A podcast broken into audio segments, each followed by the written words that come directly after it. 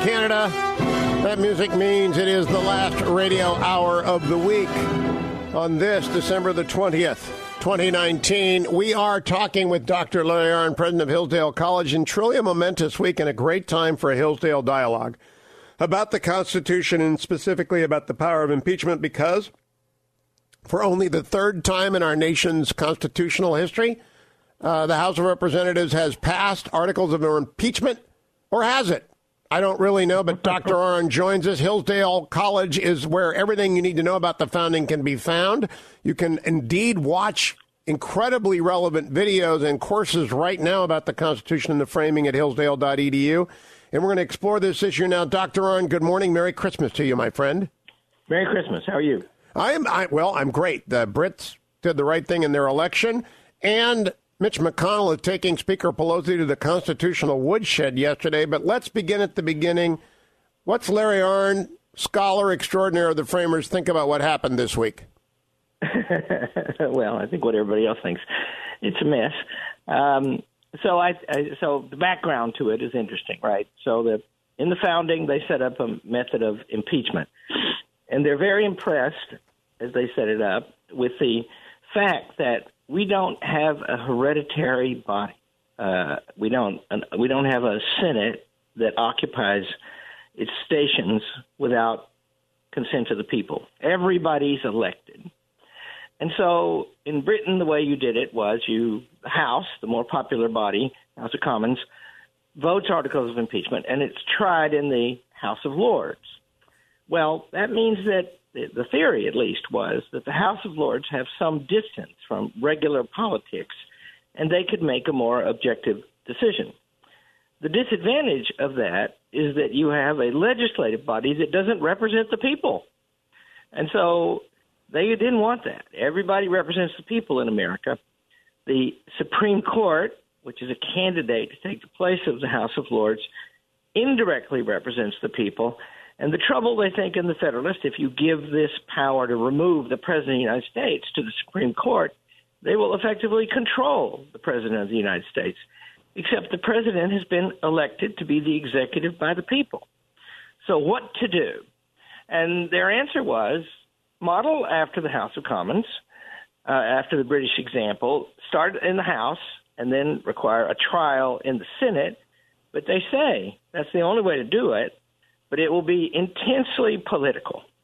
It will be, people will divide up on party lines. And partly for that reason, they require a two-thirds vote in the Senate to convict and remove the president, which has never been successfully done. So that's one part of the background. And it means that you can count on it. When a thing like this happens, there's going to be voting on party lines. And because the Senate is narrow, Uh, the president could could use could lose a huge uh, uh, suffer a huge defeat in the Senate if a lot of Republicans defected from him. None has so far. I, I want to I want at this point remind people that Mitch McConnell, the leader of the Senate, was reading on Wednesday morning, or excuse me, on Thursday morning from Federalist sixty-five, and so he was going back to the key document, which I've referred many people to. It discusses exactly what Doctor Arnn was just saying, why the Senate. And he says, where else than in the Senate could have been found a tribunal sufficiently dignified or sufficiently independent? What other body would be likely to feel confidence enough in its own situation to preserve, unawed and uninfluenced, the necessary impartiality between an individual accused and the representatives of the people, his accusers? It's just, it's like it was, it was written for today, Doctor Arnn. Isn't that funny? Yeah, it's, uh, you know, these, uh, it's, so that's exactly right. This situation is predicted. And uh, now there's one other precedent that it seems to me perfectly apt, and that is the impeachment of Andrew Johnson, who was the president who succeeded on, uh, on Lincoln's assassination. And he was an incredible jerk, and very unpopular, and very he had uh, very bad views about Reconstruction in the South. He was sympathetic to slavery. Amazing. And uh, and so this and now there are two articles of impeachment against Trump, and one of them is obstruction of justice, which we can talk about, and the other is obstruction of Congress.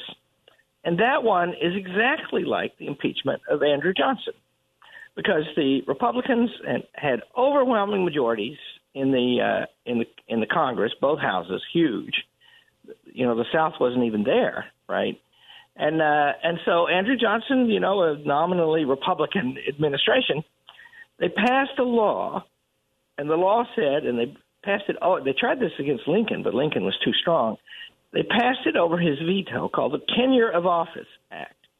And that means what, what it said is if you are confirmed, if you have to be confirmed by the Senate to an appointment by the president, now you also, they have to approve his dismissal. The president can't fire him unless the Senate votes. And, of course, that would give Senate control of the people working for the president, a tremendous violation of separation of powers. So they passed that over his veto, and then he wanted to fire Edmund, uh, Edward Stanton, who had been Lincoln's Secretary of War, you know, and who was a formidable man.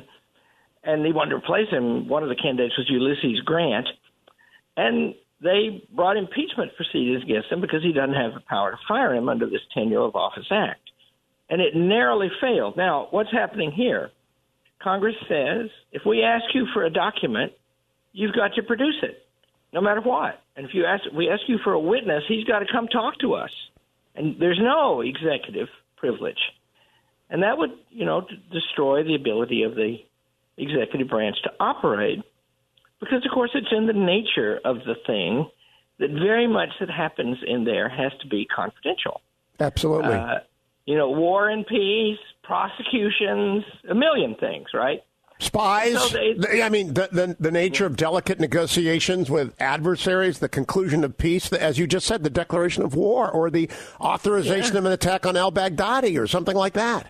That's right. You know, and let's say uh, we decide, you know, before we knew all the facts about Jeffrey Epstein, you know, the, the suicide, committed suicide, having the pedophile criminal. Yes. Who we yeah, assumed to know, be. I mean, he was never convicted. Not the best, not the best fellow in the world. Right. And uh, Jeffrey Epstein was very politically connected. Both Republicans and Democrats' uh, careers have suffered. And, you know, goodness, a member of the royal family yes, uh, have suffered by connection to him. But let's say before all that was known, it gets out that they're thinking about prosecuting that guy, Jeffrey Epstein, or anybody like him, right? Well, first of all, you won't be able to carry on the investigation whether to prosecute him because it'll turn into a political fireball the minute you do it. And that will pervert the course of justice by itself. So the point is they're trying to breach an old standard, which doubtless if they had a Democratic president, uh, you know, I think uh, the Republicans have not tried to do this, and that may be, well, they did in the eighteen sixties, although that may be only because they're not strong enough today to do it. But it's certainly true that, if you know, they didn't do any of this stuff to Barack Obama when he had the whole Congress at his And we had call. Benghazi, and we had Fast and Furious, and we had the I R S scandal. I want to anticipate and repudiate the idea that it was a scandal-free administration. It was not. It had its fair share of scandals, as every presidential administration does. Am I right about that, Doctor Arnn? Every one of them has something? Well, sure. I mean, you know, I run a complicated college, right? You think we don't make a mess every week? Yeah, you know, well, I was going to say daily, actually. You've got a lot of hours in your day. It's, you know, there's just a lot of moving parts here, and people do stuff, and, it, you know, and you make mistakes all the time. Well, of course, in politics, and it's not bad in politics that mistakes are inflated into corruption and scandal uh, because that's a check and a balance, right? But there has to be some limit to it so the government can operate. So here's my question before we got one minute to break. Uh, America is ordered to maintain your and mine and everyone listening's liberty. Does this impeachment process in any way impact our individual liberty? Well, sure. If it, uh, you know, I mean, look, first of all, we're we live in a, in the end, by the way, the central question in politics in America is always the rights of the individual. Yes. It was built to protect those, right? Yes. So just, you know, there's a very large movement, beginning academic, but now also political, for example, to curb freedom of speech. And, you know, speech is policed now extensively. Well, of course it affects civil liberties. Who wins and who loses these days? Amen, it does. That's why we're spending the Hillsdale Dialogue this week on something that didn't happen three thousand years ago, but happened three days ago. Don't go anywhere, America. Doctor Larry Arnn is my guest at Hillsdale College. Except to hillsdale dot e d u. Remember, year-end giving for Hillsdale is deeply encouraged because they are the lighthouse of sweet reason in the North. Stay tuned. Welcome back, America. It's Hugh Hewitt. I'm joined by Doctor Larry Arnn. It is the Hillsdale Dialogue and a momentous week in political history. I don't think it's going to change politics at all, except perhaps increase Donald Trump's advantage heading into twenty twenty. Doctor Arnn, um, we have a mutual friend, David French, and I often agree greatly with David French, and sometimes I disagree with him greatly, but he remains my friend. Yesterday, I agreed with something he said and wrote in his uh, French press newsletter for the new publication, The Dispatch. He wrote, there is a huge difference between a narrative that reads, quote, corrupt, impeach, defeated, close quote, and one that reads, quote, persecuted, impeached, triumph, close quote. One is a cautionary tale. The other is a heroic journey. Boy, I thought that was perceptive, and it's what lies ahead for Donald Trump. Yeah, yeah. Yeah, David David doesn't, you know, I, I don't, I know David Trump a little bit, and I, David, sorry, French. David French a little bit, and I, and David Trump, he wouldn't like that. Um, I, I know he doesn't like, I know at least he, he doesn't like Trump, right? But right. that's a, that's very perceptive, right? Because, you know, you do, you know, it, remember the caution from the Federalist Papers that you keep talking about and Mitch McConnell read. This is going to be an intensely political thing. Better, however, if you if there can be at least some people who look at it, you know, you know, try, you know, we try not to be partisan on the show. And, uh, you know, I, I, you know, I, I guess you'd say I supported the impeachment of Bill Clinton, but I kept saying, this would never have happened except for the unconstitutional law, the independent prosecutor law, because the prosecutions are supposed to take form in the House, and that means they're political things. That's right. And that means that people are doing it who are in touch with public opinion. And, and you know, they would probably not have let it get this far. I know that many of them didn't want to. But, you know, it all lands on their door, right? And there's a definite Uh, charge of obstruction of justice. Bill Clinton has been disbarred for that, and uh, you can't practice law, and uh, that. And so, you know, then the, then they're stuck, right? But in this case, you know, is there an actionable breach of the law?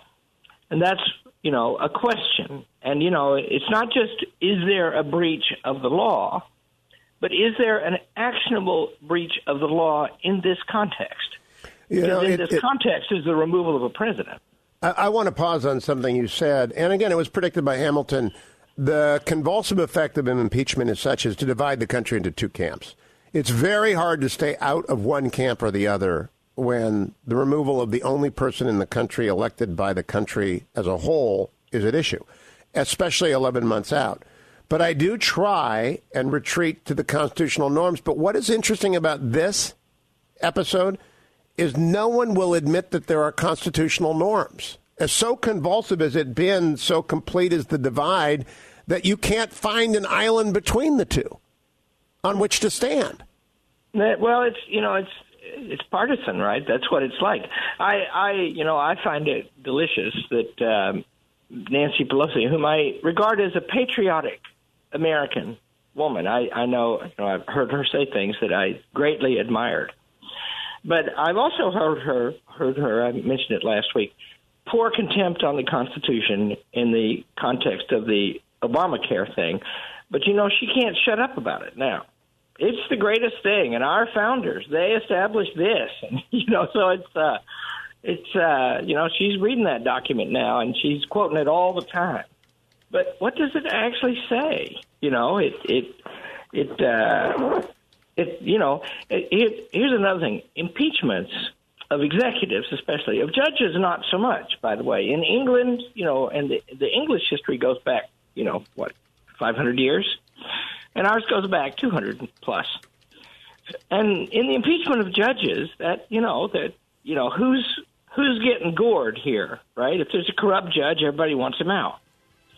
In the case of an executive, That's a big deal, right? And so in, in Britain, forever ago, every kind of thing has been impeachable and every kind of thing has not been impeachable. We will be right back. Mitch McConnell on the floor of the Senate. You got to hear him and have Doctor Arnn comment it as he will. Go to hillsdale dot e d u for everything. All of our debates at hillsdale for hugh dot com, our dialogues, actually. Don't forget, year-end contributions to the college are welcomed at hillsdale dot e d u. Stay tuned. Welcome back, America. It's Hugh Hewitt with Doctor Larry Arnn, president of Hillsdale College. All things Hillsdale are available at hillsdale dot e d u. If you visit it, you will go back again and again and again. If you waste time on cable T V or podcasts, you might want to actually improve your life by watching the Hillsdale courses, becoming a subscriber to Imprimis, the free newsletter, which arrives, a speech digest, actually, in your mail, the old-fashioned way, once a month.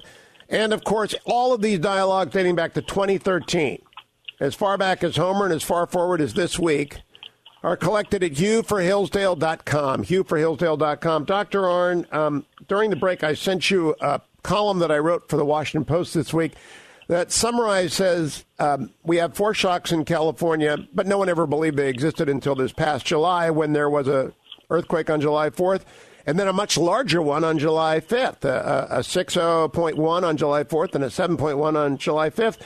And now I've begun to think that the Brexit vote was a foreshock of the alignment, realignment of politics in Great Britain that happened last Thursday, and that the twenty sixteen election in the United States is a foreshock of what's going to happen in twenty twenty. What do you think about my premise? Uh, well, I, I, I, the, the future, though imminent, is obscure. But um, it's it's uh, great. I get to read Hugh Hewitt on Friday mornings when you tell me I have to go during the break. Read Hugh Hewitt article. Yes. And, uh, and uh, it's a great article. And what, first of all, the Brexit thing, right? That well, I'm sorry, yeah, the, the the general election. Labor, sorry, the Tories carried about ten Labor seats that have been Labor seats since the since about nineteen fifty. And who, why? Because the people, ordinary people, working class. The Conservative Party is becoming a working class party. Well, that may be what's happening to the Democratic Party too. I'm sorry, to the Republican Party. The Republicans have trouble in the suburbs in America, although I don't know how bad it is. Uh, what Boris did was he held the suburbs, sometimes more narrowly, that the that the Tories have typically got, but he picked up all those working class seats. And that is what happened in the twenty sixteen election. Donald Trump won in Pennsylvania and Michigan, handily in Ohio. Wisconsin and, and Iowa. Expected, Yep. That's right. Nobody expected that, right? And nearly Minnesota. So that's a change, right? There's a shift going on here, and it's potentially huge. And it will, and it, it won't just all be to the benefit of the Republicans. It, it, you know, things are changing around. They're going to lose some too, and we don't really know what what the uh, direction of all that will be, or the net result of all that will be. But it is surely huge. I and, go back uh, to twenty sixteen and twenty fifteen when you and I retweeted to Radio Switzerland, uh, because Hillsdale is a nonpartisan place. It doesn't do politics. It's not partisan. It, it talks about important political ideas, but it's not partisan. So Doctor Arnn can't do politics, and I wouldn't do politics in twenty sixteen. I'm not going to do them again if there's a primary challenger against Donald Trump who's serious, not the people who are currently in the field. I wouldn't do it again. But, but I'm a Republican. I tell people that. The thing you said in twenty sixteen, which I have repeated endlessly, quote, fundamental things are afoot, close quote, Larry Arnn twenty sixteen, about one hundred times. That mm. hasn't stopped. And Mm-mm. fundamental things being afoot means the tectonic plates of politics are crashing against each other and the pressure is building. Mitch McConnell went to the floor of the Senate this week to say a couple of things that I want to play for the audience and have Doctor Arnn comment on.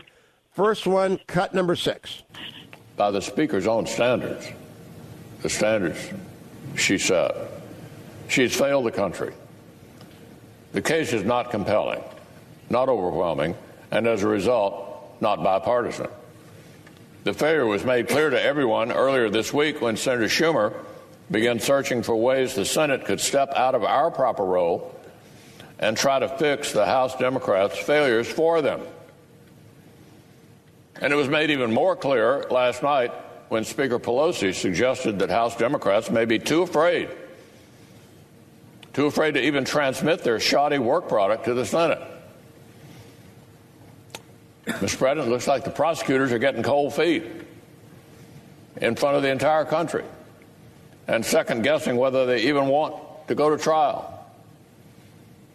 They said impeachment was so urgent that it could not even wait for due process, but now they're content to sit on their hands. This is really comical. Democrats' own actions concede that their allegations are unproven. The articles aren't just unproven, they're also constitutionally incoherent. Incoherent. Frankly, if either of these articles is blessed by the Senate, we could easily see the impeachment of every future president of either party. Let me say that again. If the Senate blesses this historically low bar, we will invite the impeachment of every future president. Doctor Arnn, I sometimes... The House Democrats' allegation. Stop it, stop it. I, I sometimes pause in awe of Cocaine Mitch's nickname. I think we have like a Henry Clay level of talent in Mitch McConnell, certainly the best Republican congressional leader of my lifetime, and he has gone to the high ground here. He is not doing low politics. He's up on the constitutional heights. Well, he's got uh, he's got those attributes, right? That to, 'cause first of all, what kind of a leader is the leader of a legislative body? It's very different from an executive because you you know you're herding cats, and he he kept all of the vote, all of the Republican votes in the Senate in line on the Obamacare votes. Olympia Snowe and Susan Collins, right? And they're from Maine. Very, very, you know, let's call them very... They're moderate Republicans. Republican yep, yeah. They are the old and, New England wing so, of the Republican Party. And they're smart, right? And he and they're good people, and he respects them, and he was patient. And he and now in this thing, see, he's uh, he he he's, he makes a good point. What they're fighting about is that the Republican Party, Schumer wants and Pelosi wants the Republican Party, the, the Republican majority in the Senate, to compel Donald Trump to produce a bunch of witnesses from inside the administration, which witnesses mostly they did not even subpoena. Some of them they did. And, and you know, on the ground of executive privilege, and we talked about that, that's a real thing, right? You're going to have to have some form of that. They didn't, they couldn't get it, right? Now they want to make the Senate do that. In other words, the Senate is going to have to redo the investigation and the prosecution. And that's not what they do. I mean, first of all, there are so few presidents. What do they do? But that that's not what the division of labor is. It is. So I, you know, he goes on. Do that. Let's do the second part of McConnell, cut number seven. This week wasn't even the first time House Democrats have introduced articles of impeachment. It was actually the seventh time. They started less than six months after the president was sworn in.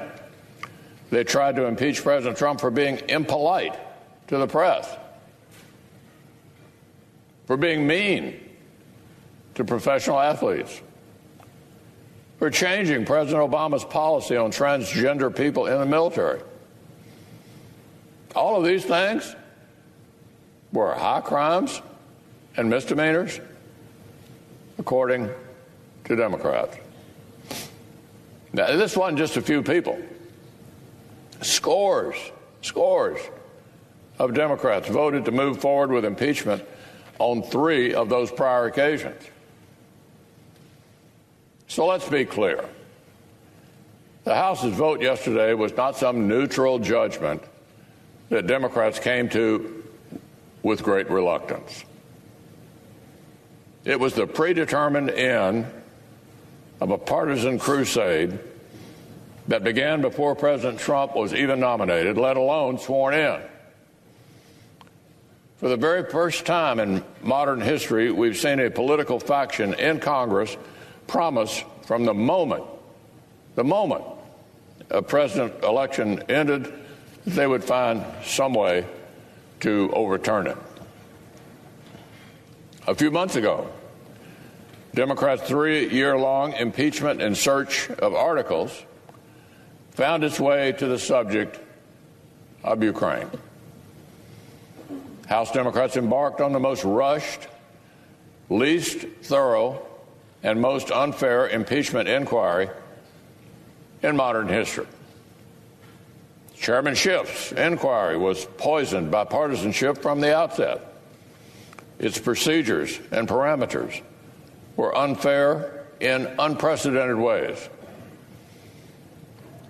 Democrats tried to make Chairman Schiff into a de facto special prosecutor, notwithstanding the fact that he is a partisan member of Congress who'd already engaged in strange and biased behavior. He scrapped precedent to cut the Republican minority out of the process. He denied President Trump the same sorts of procedural rights that houses of both parties had provided to past presidents of both parties. President Trump's counsel could not participate in Chairman Schiff's hearings, present evidence, or cross-examine witnesses. The House Judiciary Committee's crack at this was even more ahistorical. It was like the Speaker called up Chairman Nadler and ordered one impeachment. Rush delivery, please. The committee found no facts on its own, did nothing to verify the Schiff report. Their only witnesses were liberal law professors and congressional staffers. What do you think of that, Doctor Larry Arnn? Hmm? Well, that's convincing, isn't it? It is. You know, I, I wavered a little early because if, imp- if being impolite on occasion is an impeachable offense, they're going to get Trump. And, uh, and you know, he's a, a very gracious man, I think mostly, but certainly very often. But once in a while, he can be a little rough. And and that's what they've got, right? And so, and this thing, you, you know, the thing you have to know about this Ukraine, Ukraine thing, it's the elephant in the room. Donald Trump is under a legal obligation to find corruption.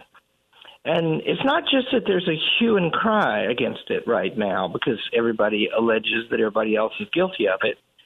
It's also that that's a law, right? And sure enough, you want corruption ferreted out. And if it happens in a country abroad, then there's nothing wrong with the President of the United States trying to get the help of that country to, to find it. And, you know, he, he the transcripts have been released. Trump has said uh, three things, you know, to the Ukrainian people, that are, and they're all on record, and they're all released. And in none of them does he say, I want you to get my political enemy, and, I, and I'll withhold favors till you do. But, you know, he, Doctor Arnn, well, we'll come back up to talk about this. There is a fundamental perception that he did do that on the part of the media. That I had a conversation with a great reporter yesterday off the record, Uh, where that reporter swore up and down that's what he had done. And I said, no, he did not do that. And the reporter swore with great vehemence. I mean, there was no reason. We have to come back and talk about the fact when we can't agree on a phone call transcript, boy, we're exactly where Hamilton in sixty-five said we would be. Come back for the last segment of this week's Hillsdale Dialogue with Doctor Larry Arnn.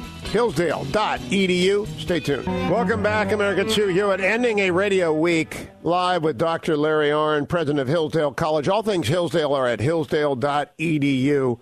I hope there's video of your brand new chapel. Is there? Can people see the chapel at hillsdale dot e d u? Yeah, yeah. Just go, go to our website and follow the link to the chapel. And the dedication service is online, and there are pictures of it online. There are even construction photographs of it. You know, that's a, it's an amazing thing. Did you hold, and, are you planning to hold Christmas services there this year? Uh, no, next year. We, we're going to have uh, uh, Thanksgiving, Christmas, and Easter services. Uh, this year, we couldn't get it scheduled because, see, the, the kids go home after finals on a, you know, they went last Saturday. Right. And so it has to be, you know, two weeks early, and we're, you know, we're absorbing the chapel right now. We're getting used to it. It's full all the time. Kids are in there praying all the time. Can't get them to quit.